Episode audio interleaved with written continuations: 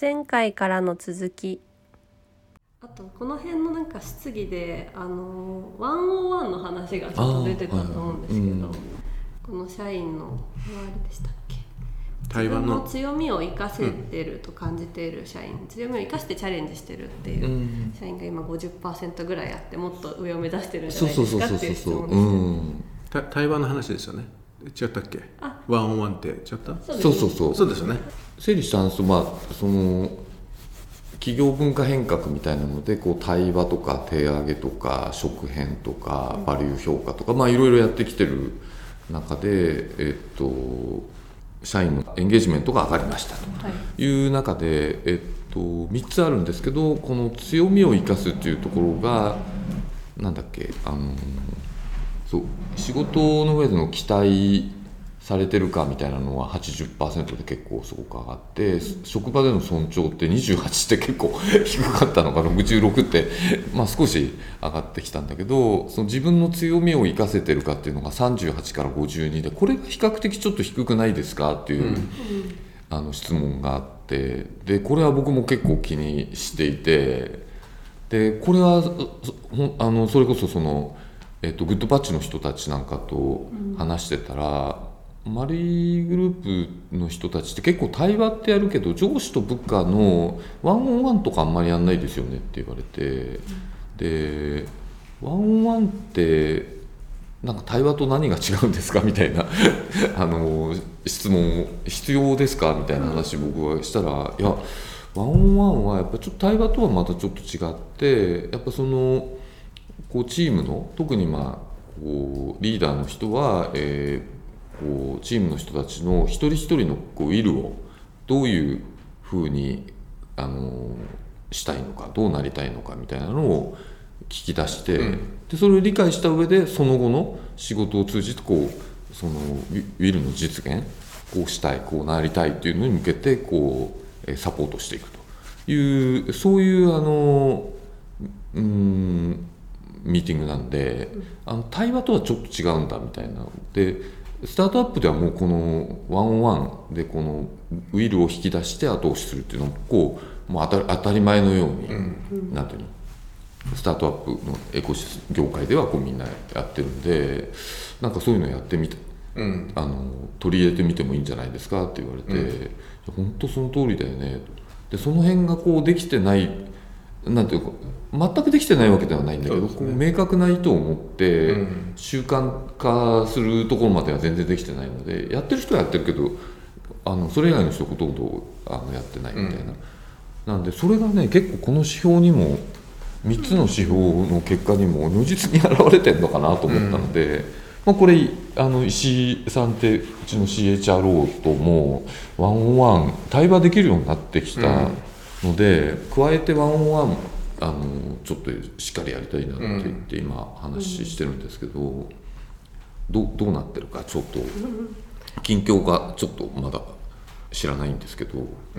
これその人事的にっていう戦略はあると思うんですけど調査部でうん。去年の、あ1年前かから101自体やってて。うん。でそれはあの新しい移動があって新しいチームになります。うん。ということでそれこそチームでの対話は組み込まれているんだが、うん。意外とその1人ずつ喋る時間がないまま、うん。なんか12ヶ月経ったのでやっぱ1人ずつあの差しで喋る話って違ったりするじゃないですか。うんなのでどっちかというとチームメンバー同士の相互理解というか、あの関係性構築のために、うん。あのこれも上下じゃなくて横でやったんですよで今でもそれ継続してやってるんですよ。いいですね、うん。めちゃくちゃ良くて、うんうん。で意外とその中でだ私だったら年齢的には全員後輩なんですね。101の相手が、うん。なんですけどなんかまさに意外とその後押ししてもらうこととかがあって、なんかこんな感じで今これ気になってるとか、これやったらいいんじゃないですかとか言って。他に言われたりするんですよ。うん。なのでいや意外とそのウィルを引き出す場としては、あの上下じゃなくてもいいかもしれないというか。そうだね、うん。はい。上下じゃなくていいんじゃない？個性が、うん。要はなんかそこがマネージャーがやらなければみたいな感じというよりそういうことはか。うん。お互いの強みがまず、まあ、そこはチームビルディングで結構それぞれの強み理解を時間かけてやった上で、うん。あのなんか斉藤さんの強みはこういうとこなんてそれはやった方がいいんじゃないですか？とか、うんうん。うんなんかそういう話をお互いにこうできる場では確かにあって、まあ、もっとすごい緩い時もあるんですけど、うん。意外とそういう仕事での次のアクションに明確につながる時間になったりするのを体感したので、なんかそういうこう何のためにやるのかが共有された上でのワンオンワンってすごい面う白いです。ん。なるほどなるほど。強みってあの意外と自分で気が付かないこととあかもあるから。それですそれあの本当にそう。はい。あのえこの間もね本当ね。あの、うん。深井深井さんの話を一緒に、うん。はい。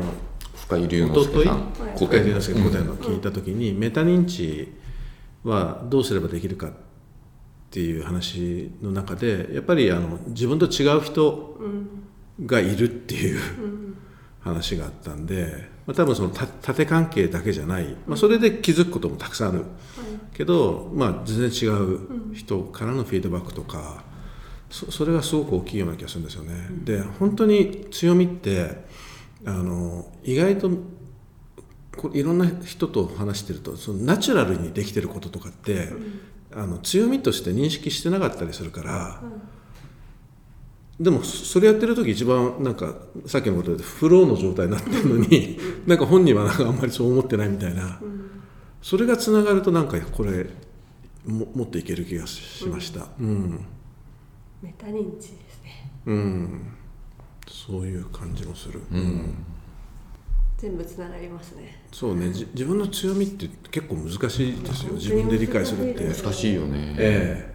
結構だからなんだろうなえーっと自分は当たり前だと思ってるんだけど自分以外の人には実はあんまり当たり前ではないことっていうのが時々あって、えなんだけど自分はそのことは当たり前だと思ってるから、はい。あまり説明する必要ないよね、ええ。もう自明だよねと思ってあまりいや。話あの話さない。言わない、言わないんだけど実はそれがその人の特徴とか強みだったりすることがあって、えっ、と「えそうだったの?」って言ってなんか驚くみたいな「そうですねえこれって当たり前だと思ってたけどえみんなはそうは思っていなかったの?」みたいなね、うんそういうことがメタ認知だと思うんですけど、うんそうするとえこれが当たり前だと思ってるみんなが当たり前じゃないと思ってるんだけど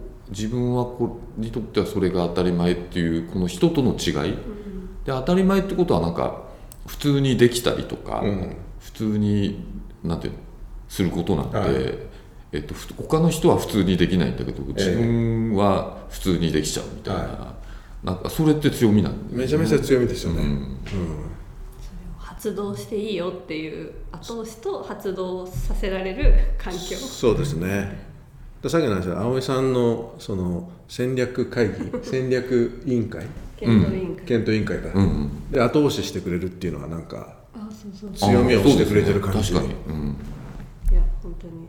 葵さんと皆さんの関係がそのちょっと外から見た葵さんを、そうやってこれは言っていいんじゃないかって言ってくれるところがメタ認知っぽいです、メタ認知っぽい、本当だね、うん。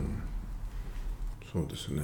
これ実はあのワクワクとできるっていうのをああそうだバリュー僕らバリューグレーートでやってて、これ直近の僕のあ聞いてる人見えないと思うんだけど縦軸はワクワクすることで横軸ができることなんですけどめちゃめちゃたくさん書いてありますよ、もう何でもいいんですよ、うん。はでこれは年に2回やってるんですけど、まあちょ調査部でもねたまにやったりと1か、年に1回ぐらいやってます、はい、今一番右上がけ経営者と対話するなんですけど、い、うん。これここはねずっと僕ここにあるんですよ、うんまああと投資とかリサーチとか無形資産とかいろいろあるんですけど、まあ、ここの辺にあるやつとかもあって、まあ、これをここの辺っていうのはワクワクするんだけどまだ全然できないよみたいなやつとか、あのここもっと絞ってもいいし、少なくてもいいけど意外とでもこの辺のやつはあの人から言われて気づいて、うん。あのえっと外国の人だったそれは、あのビジネスを一緒にやってたあのアメリカ人に、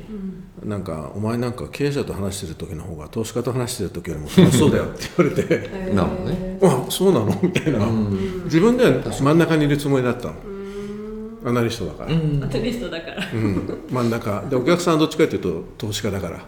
でも経営者と話してる時の方が楽しそうだって言われてそれ全然メタ認知ですよ僕にとっては。確かええ。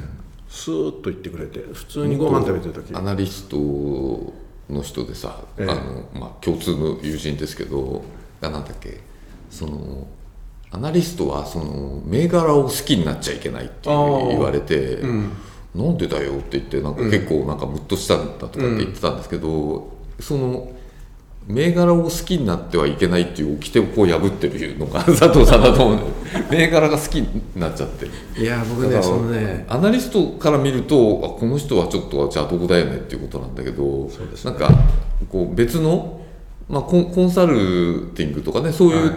とこから見ると当然そうだよねっていう、そうですね、うんっていうその辺のこうね、ええ。ありますよね。そうですね。なまあだから常そそれ常識だと思うんですけどあのそそもそも銘柄っていう言い方が僕すごく嫌いで。銘柄っていうのはすごい突き放した言い方だよね、はい。なんか、うん、会社の名前もあるのに銘柄でしかもコード番号で呼ぶみたいな。すいません、ね。脱線しちゃってごめんなさいね。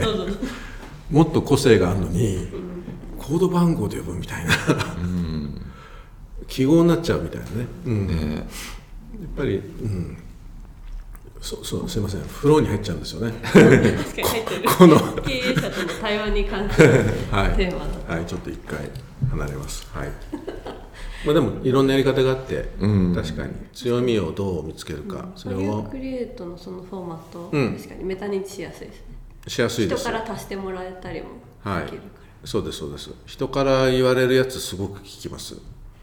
大学卒業の時にみんなからフィードバックもらったやつがものすごいき今、生きてくるっていうか、だからこれを意外と時間軸長くその時は気気づかなくても、そうなのみたいに思っててもどっかであの聞聞いてきたりとか、うん。でもう一個だけ結構そのこの強み自分の強みの気づきの話でいくとあの調査部でもう一個トライアルしてることがあってチームで、うん。えっとじゃあ私についてだけチームメンバーがコメントしてくれる時間っていうのがあって、まさにその自分ではあまりにも自分のことがよく分かってない、うん。その正しく認知できてないっていう問題がチーム内で結構あの面白いぐらいに出てきたんですよ、うん。そのチームの中で相対的にやっぱ相対的な力がこう発揮されてると思うんですけど、すごく実行力のあるあのサポートしてくれてるメンバーが自分では自己評価で実行力がないので頑張りますみたいなことを毎回書いているってことが分かったりとかうん。して。いや周りからはあるって見えているしそれは何をもってそう見えているのかをじゃあお互いに言語化してみようと。うん。だと日々のこういう行動とか発言とか姿勢が実行力みたいな言葉とつながるんだっていう認識が初めてできるっていうか。うん。っていうのでそれをあの丸いグループのあのバリュー評価っていうのが360度のうん。評価があるんですけど、それの前にみんなで対話をしてうん。からやってるんです、確かに。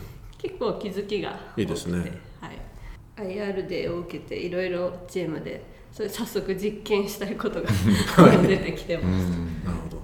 面白いよね。自分のそのなんていうか強みに自分で気づけないっていうのはね、はい。結構ストレングスファインダーとかもこうチームであのなんていうのワークショップ形式でこえうやってみた時にすごくやっぱり役に立ったんですよね、なんかあれもなんかああいうふうになんていうのかなこうざっくりっていうか大雑把になんか人の特徴を捉えるってどうなのかなって結構て抵抗があったんだけど、なんか血液型占いとかと何が違うのみたいな感じで、なんかこう乱暴だなと思ったんだけど、組み合わせ的には何十万通りもあるんだよねあれね。でで意外とこうなんか多分ワークショップやりながらこうなんていうのこう10個を明らかになななワークショップをやったせいだと思うんですけどえーっとななんていうんだろうなその結構10項目特に上位5項目はい。がどうなってるかっていうのは、結構そのチームの中でであの人がこうなのはあ上位1番目にこれがあるからかとか1番上はこれなのか自分がこうなのは1番目がこれだからだかとかなんかねこうバーッと振り返った時にこう理解が進んで、なんかこう指標にはなりますよね、そうですね。確かに。あれは大体みんな一番上の上位のものはみんな納得感あるんですかねやったと人あれ だったら佐藤さんでこうあの収集癖とか。あまあまあ 僕は収集心はい。僕は確かに。収集癖ってもうもうそれ以外ない それ以外ないっていうぐらい皆さんドンピシャで。自分ではどうですか？未来志向で。ああ、そうかそれはそうですね。でも自分自分でも納得感。ちゃん何でしたっけ？私は、えっと、マキシマイザー日本語でなんだっけな？最上志向。最上志向か。でこう価値を最大化するみたいな、うん。これがすごいワクワクする、結構納得感は。ある、うんでもやっぱり相対化するというか、そうん。それじ自分の結果すら、ねうん。あの人と比べて、うん。あ私はやっぱりそこが強いのねっていう時の方が、うん。あの意味を持ちます、うん。確かに。だからさっきの強みをみんなが発揮する？チャレンジするっていう時の強みをどう把握するかっていうのはすごい大きなテーマです。そうですよね、ええ。であと強みをこうどう組み合わチームでどう組み合わせるとうん。なんかチームのパフォーマンスが、えね上がるのかみたいな、ええ。その辺のノウハウですよね。そうですね。これも実験してみないと分かんなくて。分かんないですね。はい。あと外部の人い入れたり、い一部活用したりとかなんかいろんなく工夫の仕方があるような気がしますけどありますよね、ええ。打席に立つもんあの長嶋茂雄一回話したかもしれないけどみたいな人が1番から9番までいったら大変なことになりますからね。全く収集つかなくなるね。収集つかなくなりますね。それはチームにしない方がいいのかもしれない。チームにしない方がいい。そうだね。チームになんないねなんないですよ、ね。あのすごい人だけど、うん、みんな空振りみたいな。みんな思いっきり振って空振りみたいな